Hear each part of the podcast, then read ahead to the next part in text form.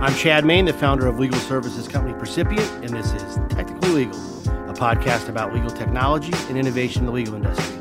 On today's episode, we're talking to Sonja Ebron and Maya Markovich about Courtroom 5. That's an app that's working towards bridging the access to justice gap for pro se litigants. And it is also quite likely the only legal tech company out there named after a hip hop song.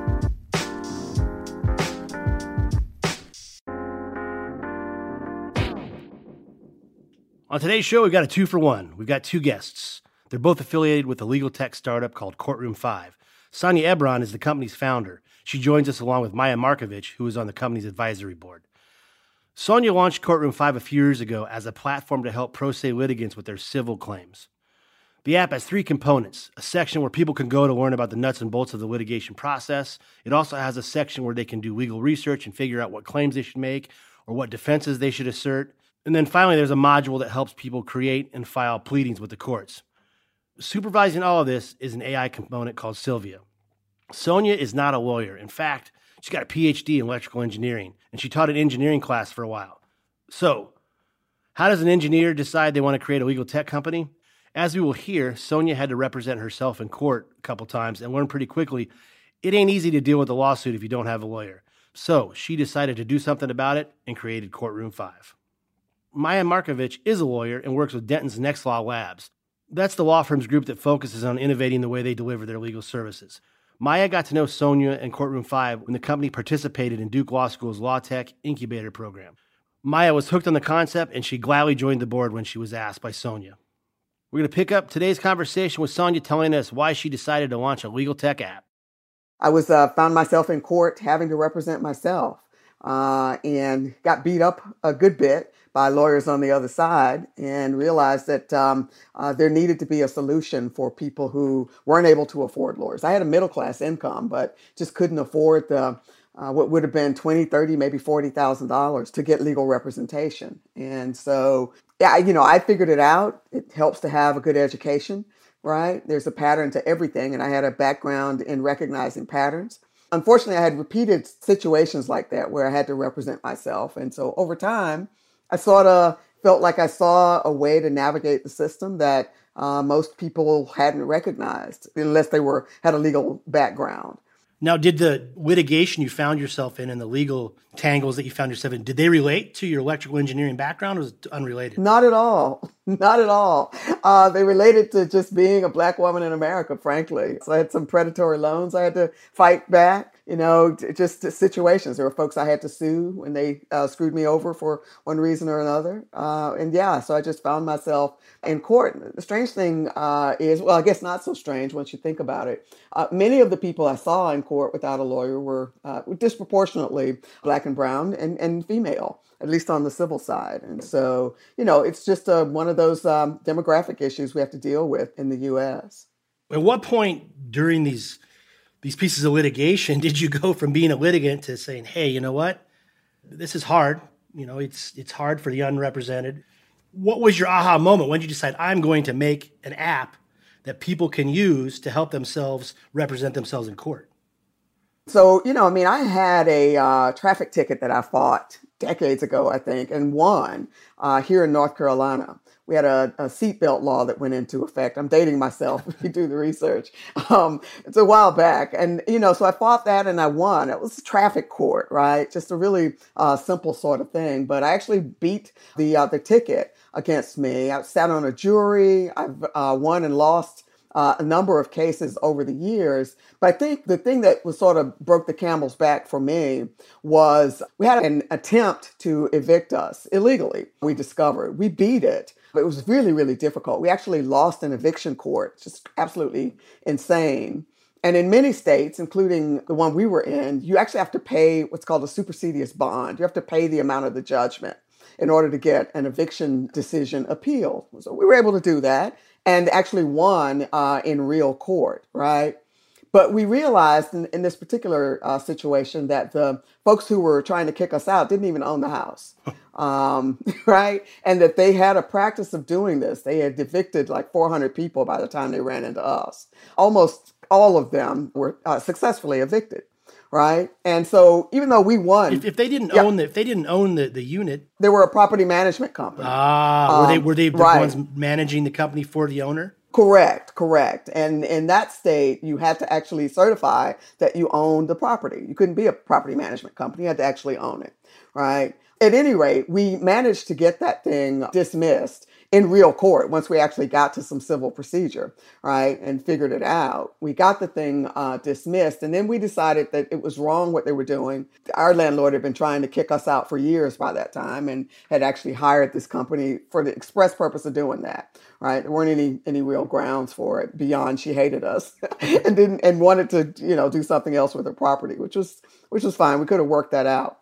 Long story short, though, we decided to actually sue the property management company to stop the practices that they were doing, right? They had kicked out so many people illegally, as it turned out. And we did not know how to manage that type of a case. We actually uh, filed, a, as I recall, a racketeering, a RICO hmm. uh, case against them and some other folks that they were working with, right? Great grounds. All the evidence was right there in the clerk's office. They had committed perjury 400 times, right? But we didn't know how to prosecute a claim, was what it came down to, and couldn't afford to get a lawyer to do it for us. And so, had that case brutally dismissed. It was really painful to see that happen. And we just decided at that point, you know, Look, we've had a difficult story over many cases. And even though we were successful, ultimately, we didn't get kicked out, right? But we did get that case dismissed. And it was, in our opinion, unfair how the case was dismissed.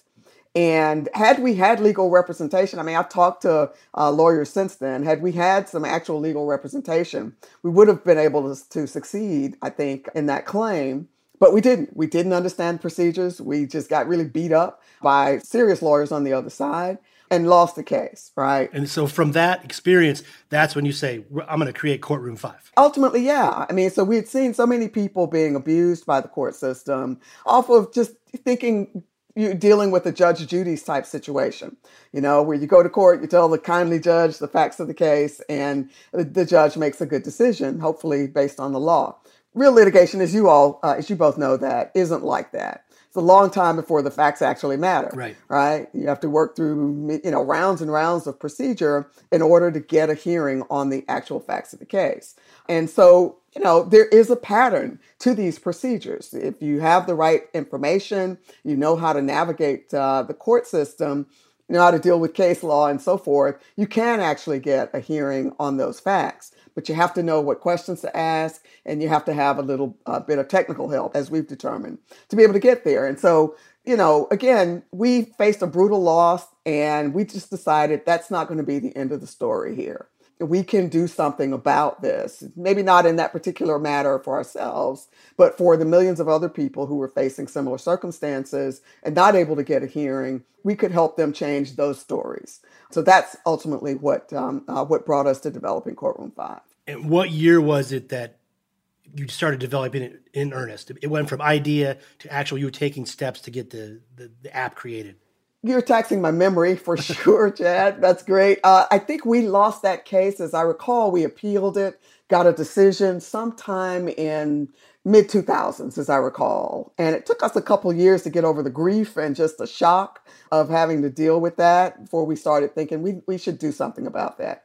The first version of Courtroom 5 appeared online in 2017, so about four years ago. Okay. Uh, it, nothing, uh, it's nothing uh, compared to what we've been able to do with it since. Obviously, it's an iterative process that we've developed uh, based on a lot of customer feedback. But the first version of it just trying to help people understand that litigation is a series of procedures came uh, to fruition in 2017. And you started your career, as we've already alluded to, you had the PhD in electrical engineering. You, you did work as an electrical engineer. You're a professor at some point too.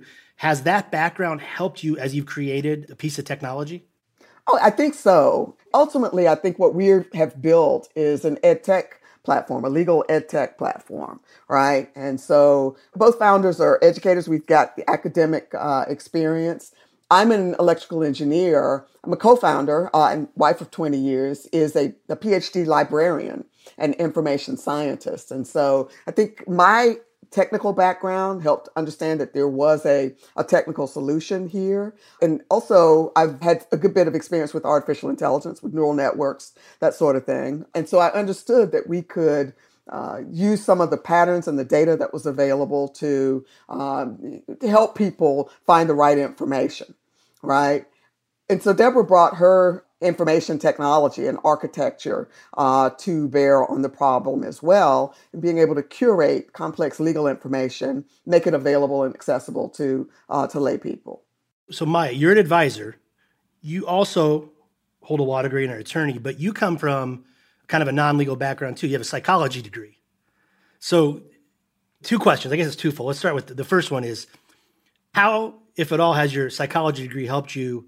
In legal? And secondly, how do you come to find out about Courtroom 5? Well, let's see. With respect to um, the behavioral science and psychology side of things, I would say that absolutely it has helped me un- unbelievably well um, over the years. And in fact, only recently have I started to have conversations with people where it's not it doesn't seem like two completely different threads of my career. And in fact, people are starting to realize how much behavioral science really impacts something which to me has been obvious all along. It's an industry based on people and and professional services and you know client and consumer. So I did that uh, for a while. I worked in change management consulting and technology. Then I practiced law for a while. Went to law school. Really, my main goal in going to law school was to um, have a broader social impact. And so all along, that has been really like where my absolute passion lies. And then um, after that, I decided I didn't want to be a partner in a law firm, and so I jumped over to the legal tech side. And I've done, um, you know, a lot of work in product management, product marketing, um, and then bringing it all together in an innovation role um, at Next Law Labs. So, I mean, as, with respect to you know crossing paths with Courtroom Five and and why I'm involved, I mean, five minutes with Sonja, and I think you know why. um, you know, um, from my perspective, at the intersection of law and technology, you know, and the massive changes that have happened in our industry since you know Next Law Labs was founded six years ago, there's obviously a lot of activity and focus on the big law side of things, including, of course, Dentons. You know, while this initial spike has produced a lot of potential benefit for certain types of legal practices, you know, the system itself is only in these very, very beginning nascent stages of examination as to how it can possibly become more centered on the user, the client, the person who's receiving legal services from an attorney, right? So things like addressing the current gaps in legal education, bar admission, uh, continuing education, attrition, uh, diversity, archaic court systems, all these regulatory constraints. All these good conversations are finally starting to happen, but they're really facing an uphill battle. You know, thankfully, we have some really great voices focused on those issues. But you know, in the meantime, we've still got this massive gap of between folks who have to wend their way through a legal system, which is set up for lawyers to run as a business, not for the parties themselves, especially those without the ability to afford or desire to engage an attorney to assist them. So this is something obviously I feel very passionately about. I mean, I've known Sonja for several years since I did a podcast for uh, the Duke uh, Legal Tech Incubator and I've admired Courtroom Five's growth and, and it's really very strong maintained focus on pro se litigants. So, you know, at this point, even with all the focus on legal tech, transforming the industry for those who chose to embrace it, you know, there are still relatively few companies squarely focused on closing this access to justice gap as core to their business. Um, and so obviously that's why I was delighted to join the company's incredibly strong advisory board and be part of its growth. We're going to get back to my conversation with Sonja and Maya in just a few minutes. And when we come back, Sonja's going to fill us in about how she came up with the name for the company. This podcast is brought to you by Percipient, a legal services company powered by technology. Percipient helps legal teams tackle legal operations, electronic document review, and process automation. Percipient services include managed document review, subpoena compliance, cyber incident response, and also helps legal teams provide clients with process driven legal support. To learn more, visit percipient.co. Percipient. Legal services powered by technology.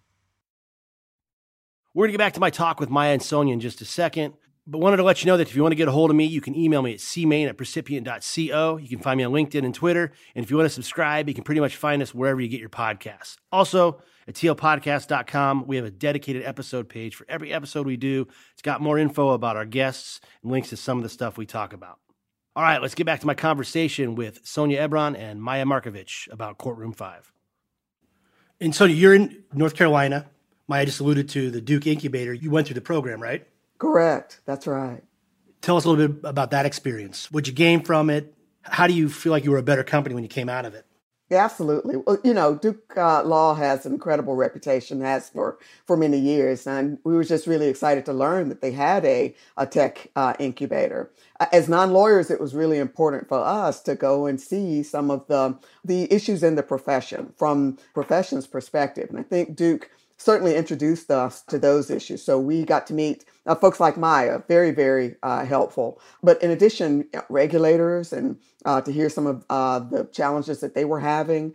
You know, there's been a great deal of regulatory change. Product management. We met uh, folks at LexisNexis, for instance. They have a, major uh, product branch in right. Raleigh, North Carolina, here, and just to understand some of the challenges that they were facing and opportunities in legal tech as well and so a number of um, speakers and advisors and mentors um, were presented to us, and we got to develop some great relationships from them. It's a really wonderful experience. So, when you started at the incubator, did you have something online? Did you have an app? Did you have any kind of tech, any yes. kind of code? Yes, absolutely. We'd been selling for oh, about a year and a half, I think, at that point. Again, very slowly, just trying to find the right solution to the huge problem that we were trying to solve.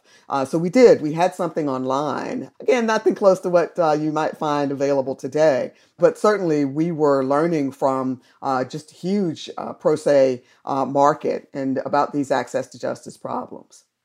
Where does the name come from, Courtroom Five? well, always love that question. So Deborah and I had, um, when we saw that we were actually had a market opportunity here, we decided we needed to brand uh, the company and in, in, our office meetings, we also always have some music going in the background, a little bit of music. Uh, and so, what kind of music? Just, what kind of music? What are you it, listening to? It's it's very broad. We have eclectic taste, but that particular day, we were listening to Luniz. Um, I got five on it. Uh, oh uh, yeah, yeah. I think it's been featured in a movie, as I, as I recall. Since then, it's about uh, some guys trying to buy a dime bag of weed, as it turned out, and the the singer is saying, "Well, I got five on that." That's in the background, low key. We were tossing around a couple of uh, ideas, and Deborah at one point said, "You know, we could call this courtroom anything." And at that point, the the chorus came on. I got five on it, and I so we it. looked at each other and said, "Let's just put five on it." It's that simple. You got more than five on it now. That's for sure. Well, that, that's that's what I've done 50 plus episodes. that's one of the best stories. That's awesome. Actually, Sonja, I'm really glad to have heard that because I didn't know that, and you know they're from Oakland, so it, it was great. Right? that's right. Exactly, exactly. It's it's coming full circle. It's coming full circle. Oakland, from North Carolina to Oakland. I love it. We prioritize having a good time. That's for sure. I, I, want to get into the nuts and bolts of what you did to create the company, but before we get there, let's let's talk about the product itself. As before we hopped on, I Sonja told you this week I signed up for an account, messed around on it, made some pleadings, created a case. I really like how it's set up. I think it's very intuitive, and I think for a pro se litigant, even for lawyers, it's, it's well organized. I, I liked it. It's basically broken down into four components. You got your counts, where you look for you know the legal arguments or the types of claims you're going to make. Then you go look for the law. There's a law component where you find the, the authority to support what you're trying to do. Uh, then there's documents where you create your pleadings and various other stuff that you need for a lawsuit. Then there's also an education, I don't know if it's a module per se, but all along this process, there's a lot of education, a lot of videos, a lot of how to's and explaining what this stuff is in court. Then there's also Sylvia.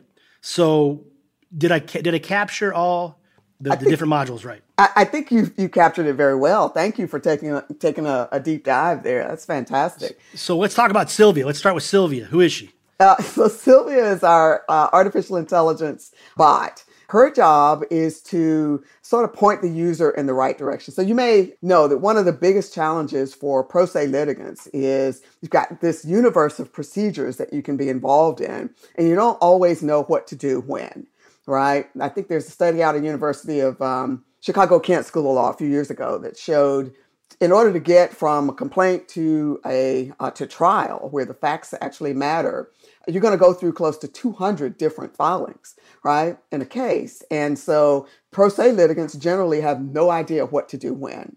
Sylvia's job is to take account of what's been filed in a case, the procedural history of a case, and narrow the user's focus, right, so that they can make some good decisions on what to do next right? We can't tell them uh, what to do, right? For uh, UPL reasons, for sure. we don't want to get engaged in that, but we can sort of narrow their focus. For instance, if you are at the very beginnings of a case, doesn't make a whole lot of sense to dive into the evidence code, right? Try to understand what's going to be admissible at trial. If you are closer to trial, it's probably a little bit too late to be thinking about dismissing a case. Not always, right? But that, that horse has probably left the barn, right? And so Sylvia's job is just to sort of narrow the user's focus, help them understand the flow of litigation from complaint all the way through an appeal, and to just situate them properly so they can get the most relevant training at the stage they're in.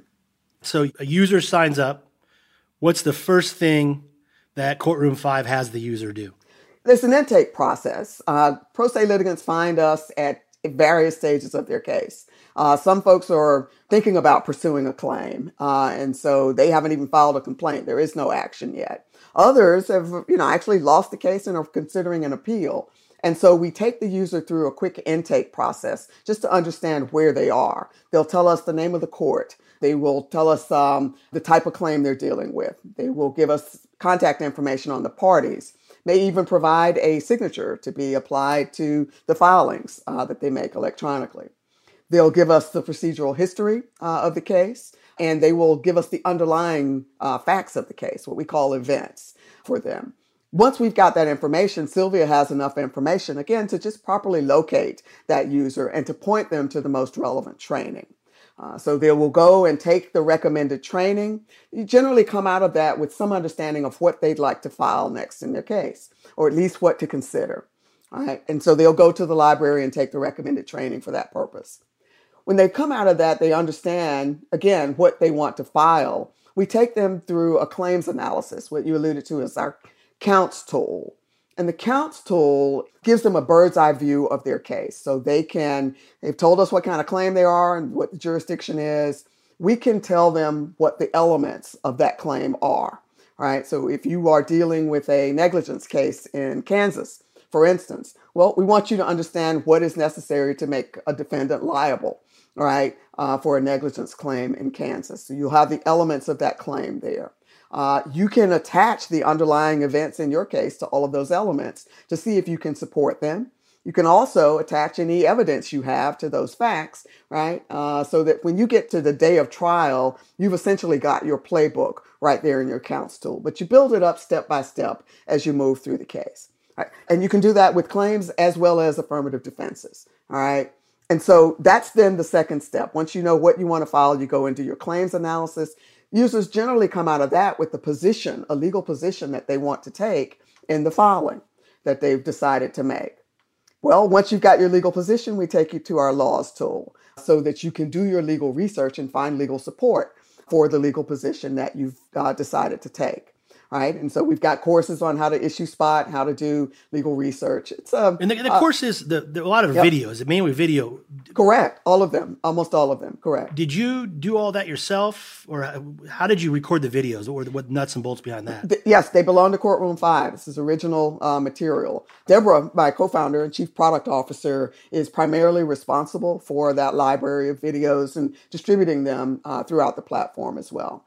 So yes. So you're in your law. You're looking for the legal authority to support your your counsel affirmative defenses. Correct. Then you move to documents, right? You're ready That's to start right. filing stuff. That's right. So we don't take people immediately to documents. Documents is a suite of uh, workflows for pretty much anything you want to file in a civil uh, case right? But we don't want to take people immediately to that until they've done the claims analysis and found legal support uh, for their positions. But once they've done that, then they're ready to take a stab at uh, drafting that document. So they'll select whatever the document is an answering affirmative defenses, a motion to dismiss, a complaint, all the way through the discovery templates, your basic notices, um, notice of hearing, notice of filing, all those sorts of things, appellate briefs, whatever the user has decided uh, they want to file. We have a very straightforward workflow that just helps them understand what a judge uh, would be looking for in that filing. Right, and so that they can apply the claims analysis, the legal research, uh, and the training they've received from the library to that document. They end up with a PDF version. We've already captured information on the parties. Uh, we've got the court name. So your caption, your certificate of service are already pre prepared. Uh, it's even signed for you if you want it uh, to do it that way. Uh, but you get a PDF that is legally styled, ready to file. We also provide electronic filing instructions for you, you know, for your jurisdiction if that's available for you.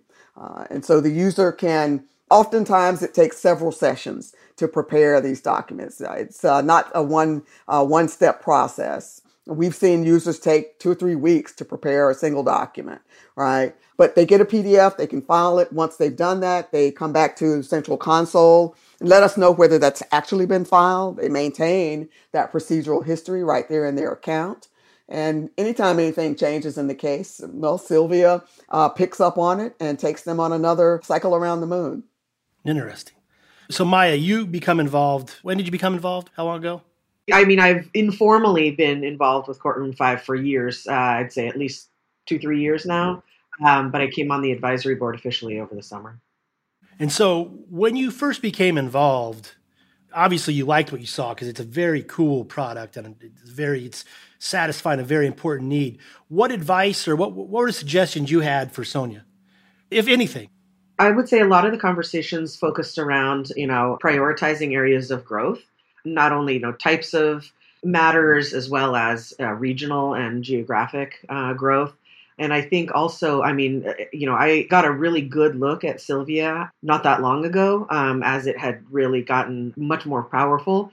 And I think that that actually is going to be probably the course of, of the next few conversations. Um, there's also a lot of discussion about awareness, you know, um, boosting awareness in the kind of the pro se world you know the accessibility and affordability and you know existence of something like courtroom 5 i think that's going to be another big thing that we tackle soon i assume that you go into legal aid organizations throughout the country and let them know that, it, that it's out there is that part of the marketing plan well as it turns out that is an incredibly complicated um, scenario because uh, legal aid organizations they have well, you know, COVID aside, um, you know, when everything kind of turned virtual or shut down, either having clinics or, um, you know, referral services, that kind of thing. And Sonja knows this much better than I do. But as a board member on a couple of them myself, I will say that it's more tricky because uh, they oftentimes subsist almost entirely on grants.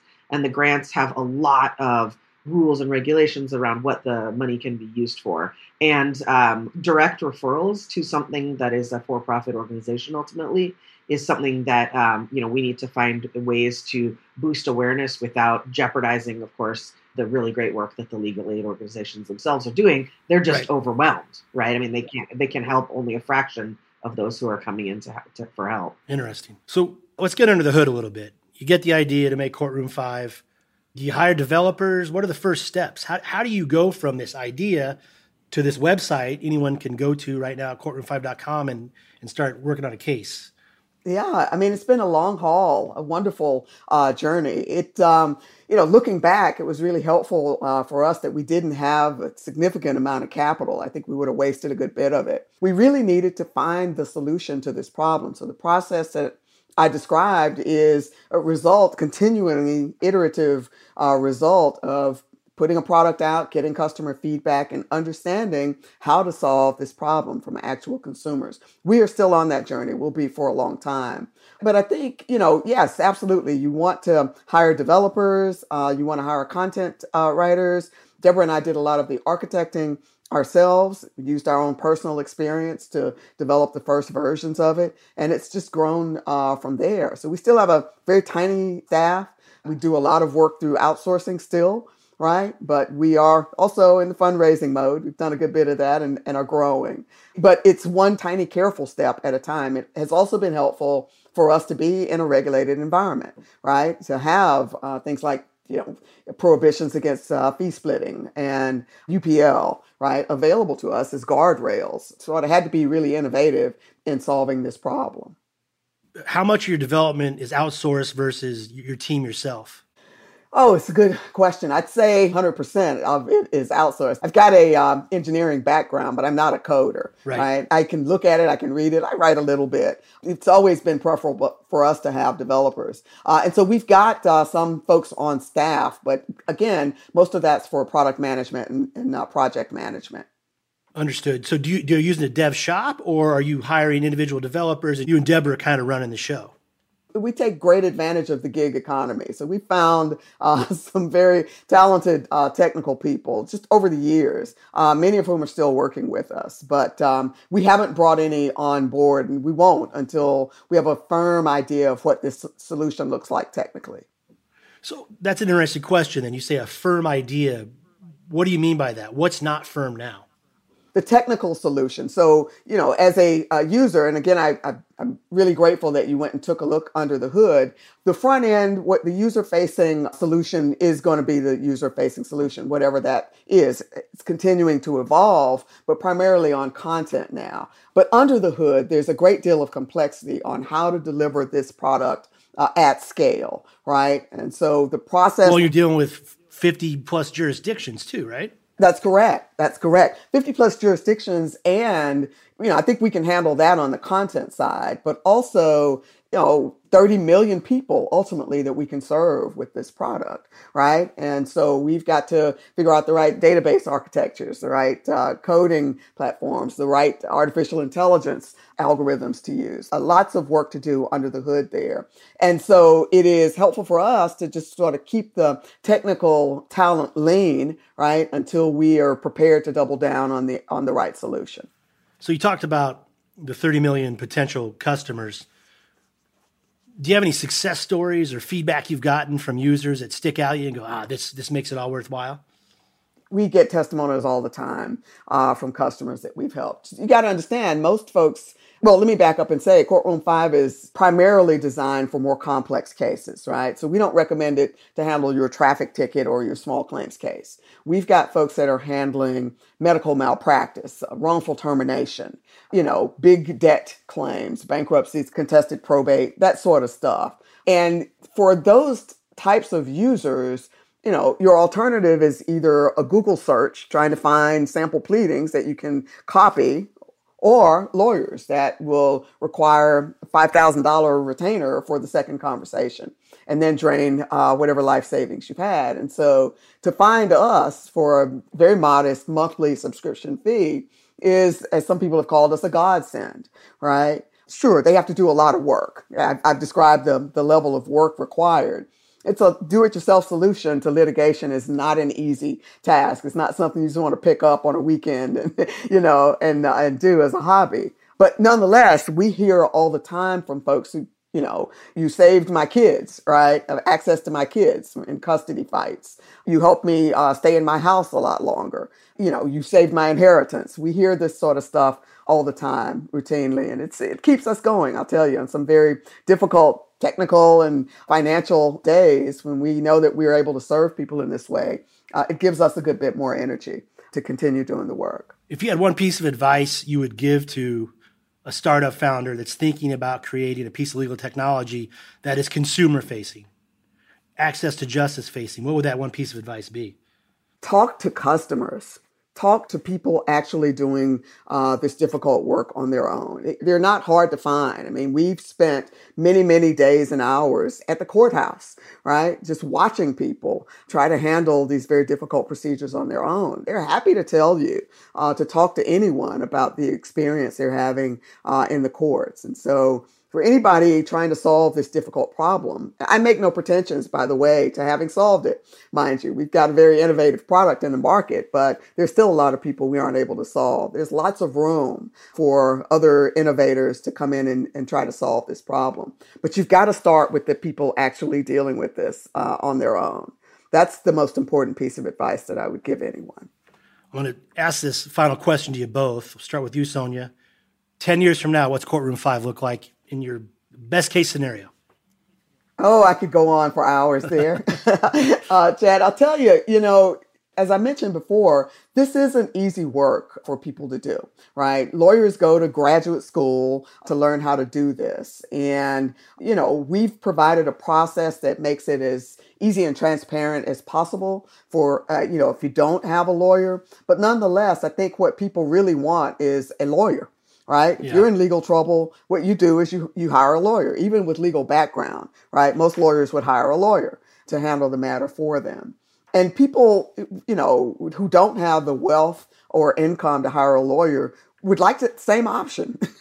They'd like to do the same thing, right? Um, it's the only income that keeps them from doing it. What we're working to do is to make lawyers more accessible to people.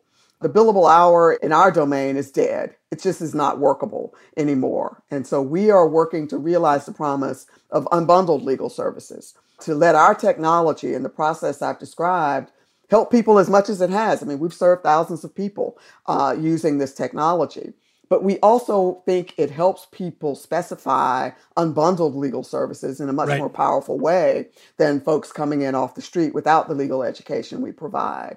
And so our goal is to develop a network of lawyers, consumer oriented lawyers who are willing to serve sophisticated pro se litigants on an unbundled basis. We're in the process of building out that capability right now. And so our vision long term is to change the way consumer law is practiced in the United States and around the world, right? So that many more people have access to lawyers and therefore access to justice.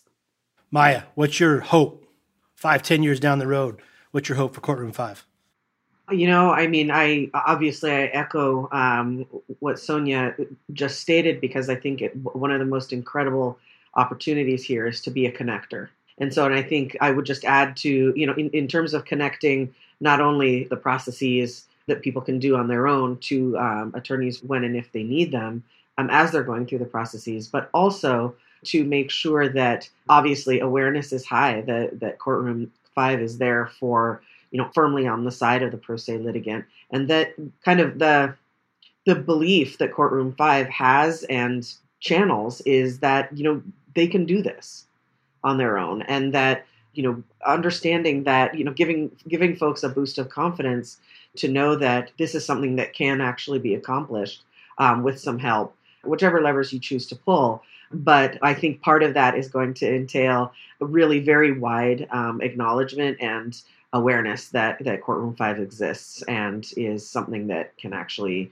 do the trick. Well thanks to you both for your time. Really appreciate it. this is a fascinating story. I, I always love stories where so many times people just talk about doing stuff and they don't they don't do it. And you you actually went out and did it. I think it's awesome. I think it's an incredible product. I think the sky's the limit for what this can do to shape the type of litigation and the pro se representation that, that's out there. And I'm, I'm really thankful you came on the podcast. And Maya, thanks for connecting us. If people want to learn more, Sonja, where do they learn more about the Courtroom 5 and how do they get a hold of you? Please visit us at courtroom5.com. That's the number five. Maya, people want to get a hold of you, learn more about you. Where do they find you? Well, you can find me listening into Courtroom Five uh, Media, but also you know on LinkedIn and, and Twitter at Markovich Maya.